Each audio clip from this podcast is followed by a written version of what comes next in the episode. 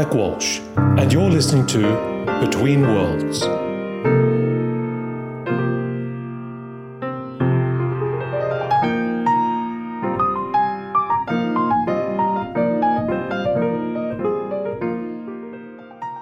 So you just got back from one of my favorite cities, uh, Tokyo, and uh, I- I'll be interested in your perspective on this because you know I, I always used to feel that going to Japan was like going into the future, uh, but almost like a parallel version of it in which everything had sort of slightly changed. Uh, but in some ways, do you think now we've just ended up with the same homogenous future that's everywhere else? Yeah, I mean, it struck me not only from a tech point of view, but brand generally. I mean, I was so excited about the um, shopping, and, and there were lovely boutiques and beautiful, everyone is incredibly chic there. But the other thing that struck me was how globalized um, Tokyo and, and basically most major cities are now. There was all the same brands. Um, there was Uber Eats offering to deliver people food immediately. Um, and all the same fashion brands. So increasingly, I think now all, all the major cities, the, the, the streets are becoming a bit, all the shopping streets at least, are becoming a bit interchangeable. That's very disappointing. I- I- that Uber Eats has sort of become the algorithmic McDonald's of the 21st century. There is a bit. There was, you know, there was the Starbucks. There was a Dean and DeLuca in our complex. Um, so yeah, all the same stuff that is within minutes of me in New York. I'm sitting having a cup, a cup of coffee in New York uh, with Lucy Greene, who's the head of the innovation group for JWT, which is their future practice. Uh, but even more interesting, she is the author of a brand new upcoming book called Silicon States The Power and Politics of Big Tech and What It Means for Our Future. I'm actually terrified even just looking at this title about the uh, impending dystopia. But uh, we're going we're gonna get into that. Uh, thank you for being on the show. Thank you. Thanks for having me. You know, one of the things that is really interesting about even this concept of a Silicon State is that there is this sort of new embodied power um, in corporations that's even more powerful than governments or nation states. But this is something we've seen before as well. I mean, we've we've always had these mega multinational shadowy corporations. I mean, even the East India Company, which was given its own standing army, uh, was Right. sort of a supranational corporate private force. Right. So, what makes these silicon ones different? Um, a few things. I mean, apart from anything else, the, the fact that they almost transcend regional governments in uh, governance in lots of ways. I mean, it's kind of academic where their headquarters are, based on where they pay tax or maybe don't pay tax. Um, but also, um, they're different in the sense that they are pretty much also the world's most influential consumer brands. Right. So when you think about powerful industries before, um, from the, the railroad builders to pharma, all of those, um, they've never had quite such a sort of cultural influence in the in the way um, that we live and the way that we shop and, and buy things, but but also such an intimate relationship with us. They're a highly concentrated, intimate relationship with us. So we we don't eat, sleep, and breathe with Coca-Cola every single day, and Coca-Cola really only knows what we what we drink, maybe from time to time, or if you've given up Diet Coke ever.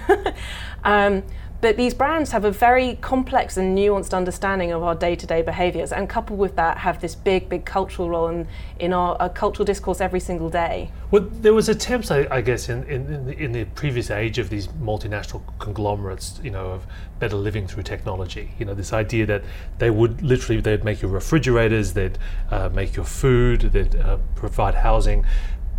But I think the intimacy that you're talking about comes really with the magic of data. Right. It's sort of uh, the day to day monetization of almost all our interactions, basically. So, in, in, in, in, another sense, you have, you know, people bought the railroads, but you weren't constantly generating, oh, especially after they were taken over by the state. And they weren't constantly generating revenue in a sort of commercial way, but in, in a sense, especially with the Internet of Things, these these giants are becoming central to being able to monetize pretty much everything, every single behavior that we have, from Right. our interactions in the home to when we walk across the street.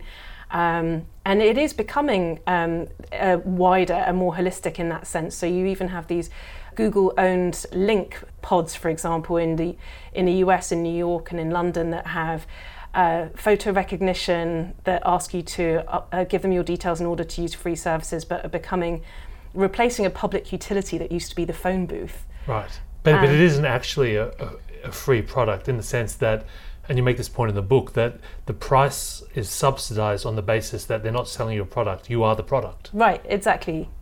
Uh, your your interactions are are the product. So, in, in what ways, I mean, given the reach of these uh, new organizations into our daily lives with data and algorithms, uh, are they really set to invade almost every aspect of our of our lives and even the, the kinds of things that governments previously looked after? Yeah, so you- you're seeing um, tech having, and this is what inspired the book um, in, in general, was I started to see what I'd always looked at as consumer brands move into this more sort of stately civic role, looking at these sectors um, as the, these new areas to disrupt and make their next fortune. So Right. um, you saw, um, well, Amazon most recently moving into disrupt healthcare, or Jeff, Jeff Be- Bezos. You saw Mark Zuckerberg backing a new alternative model of school. Um, you saw um, Google talking about hacking um, aging. There was Hyperloop, which was originally Elon Musk's um, concept, which in is now transportation, yeah. Right, that was looking to redraw cities. And on a more practical level now, you actually have big tech becoming a huge um, contractor for governments. So you have um, DeepMind, owned by Alphabet, working with the NHS in the UK on uh, making efficiencies in healthcare and uh, very um, controversially getting access to people's personal health data. You have Google also with Sidewalk Labs, another subsidiary uh, building the uh, a city from the internet up is the slogan um, in a, a neighborhood in uh, Toronto. And now, so building the first completely internet optimized um, city. So des- starting to design town planning, and then, and then even working with defense contractors. Um, sorry, the D- Department of Defense and police on on various uh, forms of surveillance and analytics. So uh, very, very multi uh, multi pronged now. In addition to, of course, selling us. Uh, uh, selling us new products and uh, controlling payments um, and becoming sort of um, uh, I can't finish my sentence. I'm sorry. Basically an octopus. eh? An octopus. I've used the word ambidextrous um, a few times, but like that's that's how I think of it. Ex- extremely concentrated, and um, really interesting to consider what that could mean, especially if these kinds of things and data is joined up. Like what happens, for example, if you get your health insurance with Amazon, but they also happen to know that. Um, you overorder unhealthy foods and uh, like uh, have an alcohol problem or, or something could affect your cre- credit rating based on your health data like as uh, this, these groups, um, these companies move into all these different sectors. There's a lot of potential for data sets But, to be swapped. uh, the thing is that it wouldn't even need to be a person consciously making that decision. If there's a machine learning algorithm that has access to all the data, it'll Right. basically draw the inference itself. Right, and you already have examples like that. That sort of, uh, but the emphasis is all on the positive nudge, right? So, like we have things that drive, uh, monitor our, our driving habits to get Yeah. a cheaper deal. Or, or, or uh, you know, Apple Watch that tells us to breathe, do more yoga, or drink more water, or namaste every few minutes. Right, exactly. Um, there's even an app that tells you, reminds you that you're going to die eventually. Apparently, Yeah, um, I saw that. That's, that's dreadful. But but you know the, the the challenging thing is if you were one of the traditional actors that provided these services, you know, like a like a council or a government, given the data driven nature of these services, you, you just don't have the scale uh, to be able to deliver this, in, you know, without these sort of new organizations. So so what is the you know what is the choice that we have uh, you know between disrupting a, a, poorly designed way of doing things versus accepting this Faustian bargain with these big I love Faustian bargain. Um, that is really interesting, actually, because they have become the experts in in every sense of the way. Sort of ideologically, it's you know it's Elon Musk taking us to space. It's not NASA now. Yeah. Um, Google's leading life sciences. Uh, Bill Gates is driving big big philanthropy. They kind of become the heroes and the experts in this mythical thing. The you know the internet. Even when you look at the ideology, and it is ideology attached to um, blockchain and um, blockchain technology as this kind of libertarian system that helps people uh, ex, uh, like step aside from government interference. There's there's a huge lot of a huge amount of ideology attached to their um, their dominance as well as practically being experts in this space. I mean, one of the interesting things to me about the congressional hearings, but also the questioning of Facebook and Christopher Wylie during um, the Cambridge Analytica scandal in the UK. Uh, and he even said this was that there's a huge lack of literacy of data and technology literacy in government um, currently. So there's there's not enough people who understand this stuff. So it, it inevitably is going to these these companies. But what I like um, though is there are companies sort of coming up in the most in the last year really that trying to offer a sort of proposed middle route as it were. Mm. So um, I spoke to Dominic Campbell, who's the uh, founder of FutureGov, for example. FutureGov is an organisation that focuses entirely on trying to um, help government services disrupt themselves and bring themselves up to scratch with current digital technology and platforms. but in a way that is inclusive to everybody and, and without just outsourcing it to a big tech giant. Right, exactly. So helping governments modernize their services, digitize their public services, but do it in an ethically mindful way which I think is is really exciting. Well, let's talk a little bit about the, the kind of the tech ideology and the sort of Silicon Valley worldview, because I feel some of those things are have started to look a little shaky. Uh, I mean, one of the prevailing ideas was that social media and the internet would just bring about capitalism and democracy and the American ideals mm-hmm. where wherever anyone downloaded the app.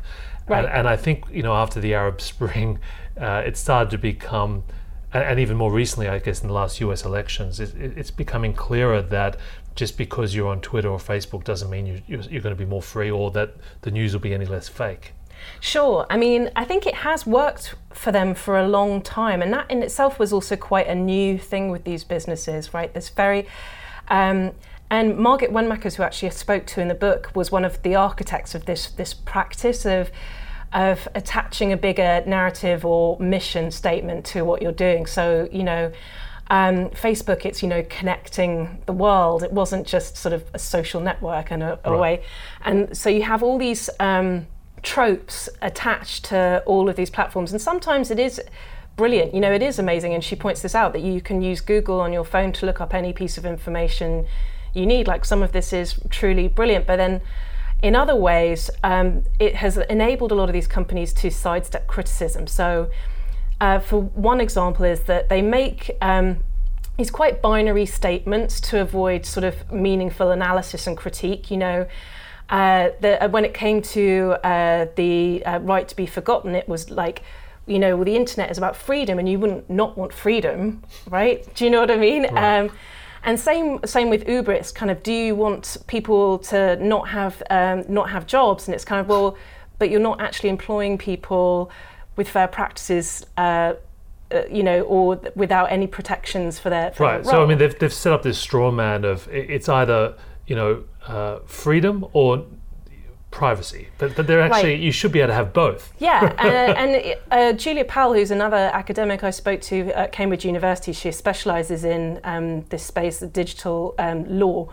Actually, and she said, you know, there's even this thing where you're sort of made to feel almost a bit hysterical if you question um, uh, these companies. They sort of uh, they they've got very uh, effective at making to really uh, question uh, their technologies to be somewhat fanatical or socialist or yeah. um, against progress. That's the that's the big thing about uh, the European Union and um, big tech companies. But but the funny thing is, when you go to the heartland of these companies, like San Francisco, to, to me, you know, when you spend time there, it's, it's actually it's truly a dystopia. Yes. I, I mean, you really, f- it more feels like the, uh, uh, the future than Tokyo in some ways. In, yes. in that you've got these really high tech companies, uh, you know, with incredible technology, and you know who are trying to use technology to transform the world. And then at the bottom of their building, they have all these homeless people. Yeah. Right. So people are so busy putting, you know, their their rubbish in, diff- you know, twenty different recycling bins but they've got they're sort of totally blind to the actual human issues that, that are at their doorstep. Yeah, and there's even been that sort of polarizing economic effect on the, the culture. You know, I find it so sad that um, San Francisco used to be this place that was known for being a bit out there, a bit alternative. Counterculture. And, and yeah, you had counterculture, you had the beat poets, you had like a bit of grit and genuine crazy um, eccentrics there. And and now and San Francisco Bears. Right, exactly. and now and now you've got this very um, bland cultural landscape where there's the sort of the tech workers who have like a very singular, surprisingly singular worldview, um, which I think gets only entrenched the more time they spend there. And then, of course, it's not just the homeless; it's the uh, people or you know lower income, middle class people, or people who might have lived in Haight Ashbury. Uh, that's not going to happen again in, in San Francisco, which I think is is also um, quite interesting. A friend of mine who I um, was speaking to about this, he's lived in San Francisco, Cisco all his life, and he said, you know, it used to be that if you were on Haight Ashbury, you know, maybe on a Saturday night, it wasn't weird to see someone like a woman cycling around topless. Um, and now they all just have to go to Burning Man to do that, Right. um, which I think kind of was an, a neat point, actually, or neat observation. So, so you know, w- what do you think is really at the heart of, of these Silicon States um, myopia? I I mean, is it this idea that technology is the solution for everything, or that there's an app to solve every problem? Uh, yeah, I think there is. Uh, well, it's, it's obviously very uh, data driven. Uh, it's very um, in education. The common themes was were that uh, personalization in, in learning was uh, which uh, delivered by technology, of course. Uh, was uh, the optimum for like learning more efficiently. Um, in philanthropy, again, tech was the sort of solution. And there's this idea in their approach to philanthropy that um, somehow having an entrepreneurial approach to it, their unique approach to it, will solve world problems faster. Right. And so, uh, social good and profit can um, coexist comfortably rather than being, and actually make doing social good more efficient. The, And- the Tom's shoes kind of worldview. right, yeah, exactly. And, And um, is, is, it, is that not true? the thing about especially i thought the philanthropy side of it i thought was super interesting because i think that that will quickly permeate into other civic services this approach that almost applying an entrepreneurial approach makes you solve the problem much much quicker because you're much more incentivized and that um, actually making scalable businesses from solving these problems is, is delivering the world a big benefit. And um, if you speak to um, some of them you know it actually means that some of these services will thanks to economies of scale bring the prices of things down as well and make it much. Although there is an argument that the entrepreneurial approach, you just end up with the US healthcare system.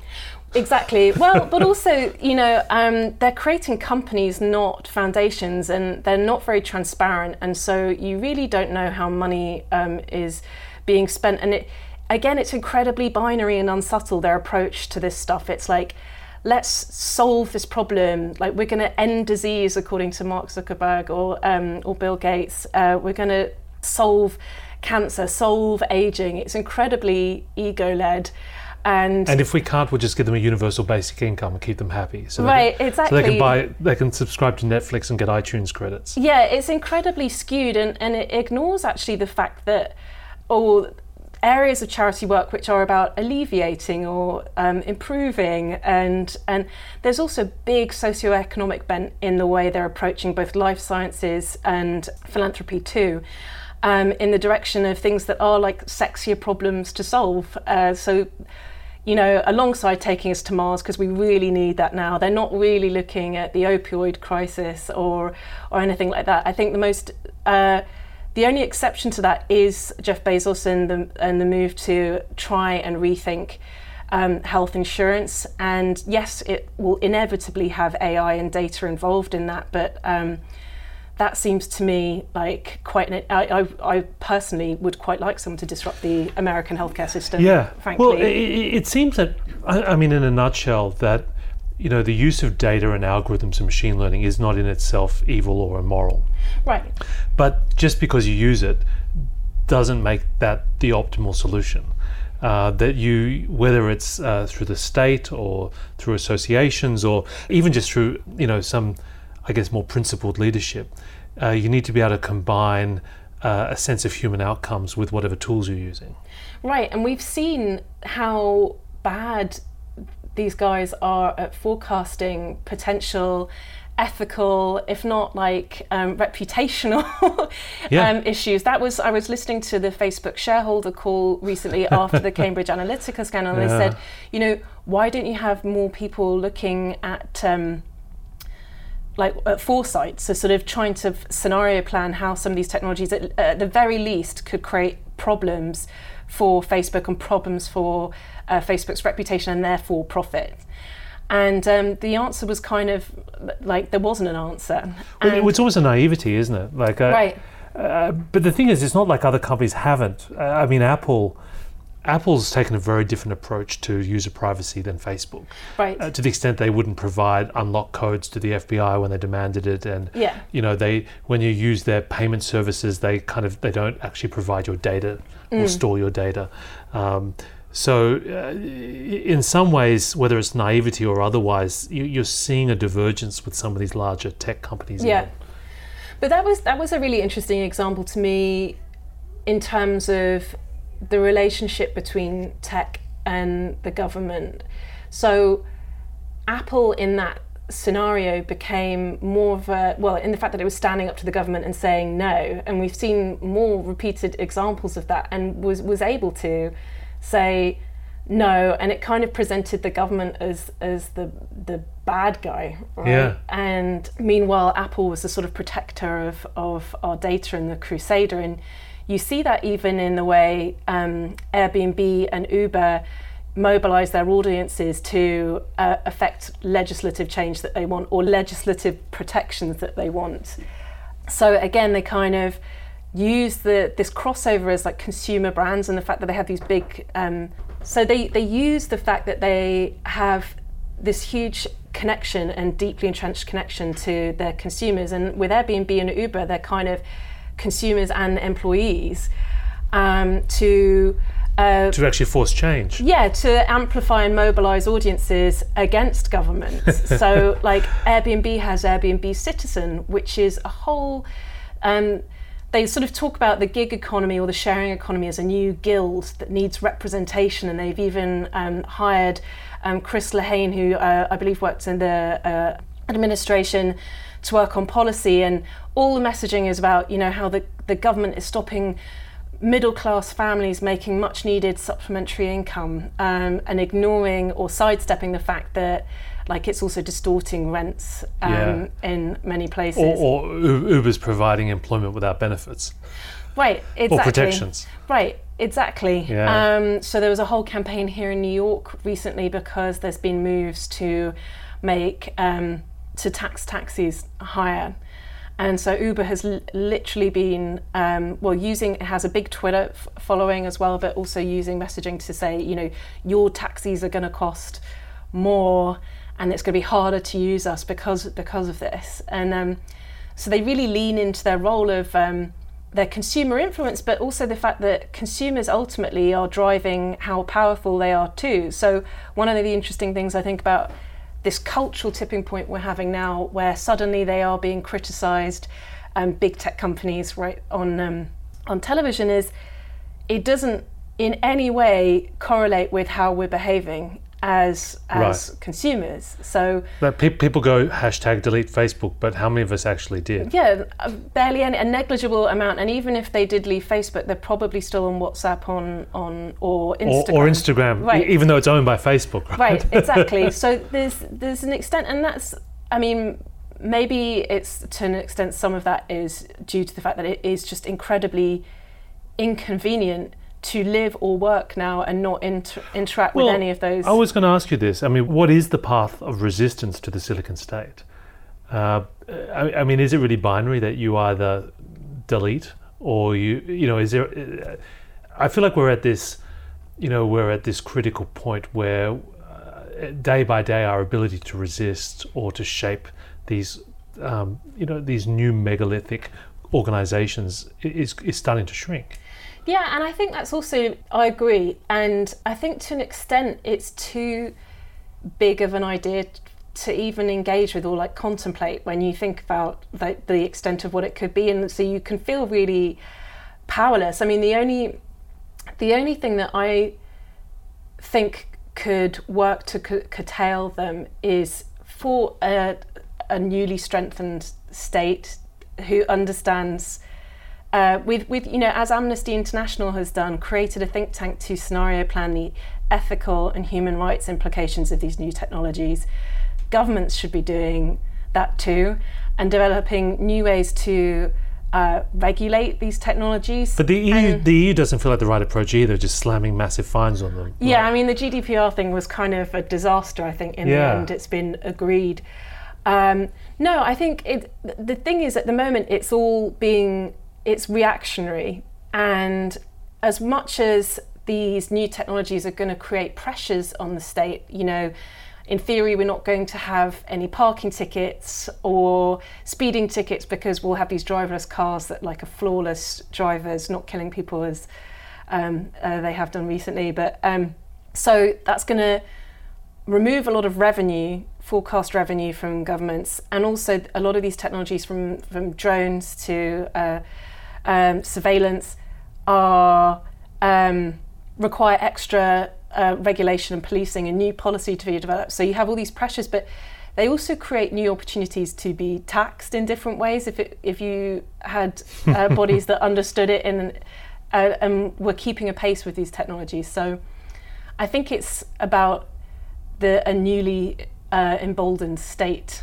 A- and a new type of leader, I guess, you know, within states or even organizations. Right, and I talk about this a bit in the book. How um, it's interesting. I've studied millennials for like 15 years now, and um, the wants, needs, and granular desires of. Wow, it's, am- it's amazing you've managed to maintain your sanity in the face of that. I was quite excited when Gen Zs became more more interesting, um, but uh, they've historically been defined as being while progressive. Quite superficially, uh, so so you know they care about sustainability until it becomes inconvenient, and they'll change their face to a rainbow on Facebook or Right. share a meme about you know pray for Paris, but But they, they won't actually go on a blood drive. they won't actually or, do anything and like or they- volunteer. or or vote. Yeah. And but now in the last two years, there's a, this cultural tipping point with big tech, but also with um, the U.S. election and Brexit, you have seen a reawakening of this group, and this group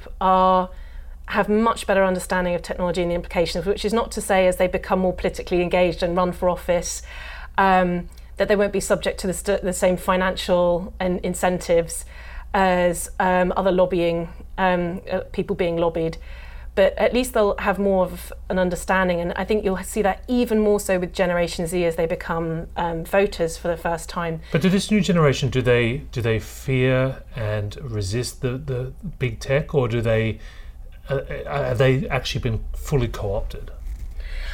Well, Generation Z are pretty much, I mean, the highest users. That they're the first true digital natives, and they've Right. grown up with this all being mature. I think Because they've all been b- born post two thousand seven. Right, exactly. So uh, they're about like 12 to 19 years old right now. Um, I think what's interesting about them is they have an extremely sophisticated understanding and use of technology, and that includes being able to. I mean, that generation, I believe, more than any other, is able to sort what is fake news and what isn't. and they may actually understand their privacy settings. Right, exactly. So they're very, very high users. I don't think they're going to not be consumers of this technology, but when it comes to everything from the brands that they uh, consume to their heroes to politicians, they they won't be fooled and they're very critical and they're very well informed and um, they're using technology and you saw that even with the um, organized protests uh, uh, for uh, gun control um, led by those um, uh, teenage activists.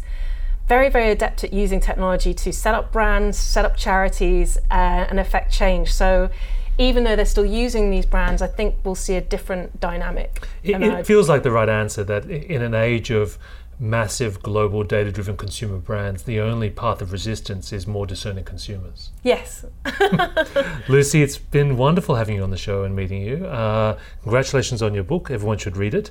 Uh, and uh, thanks for being on the show. thanks for having me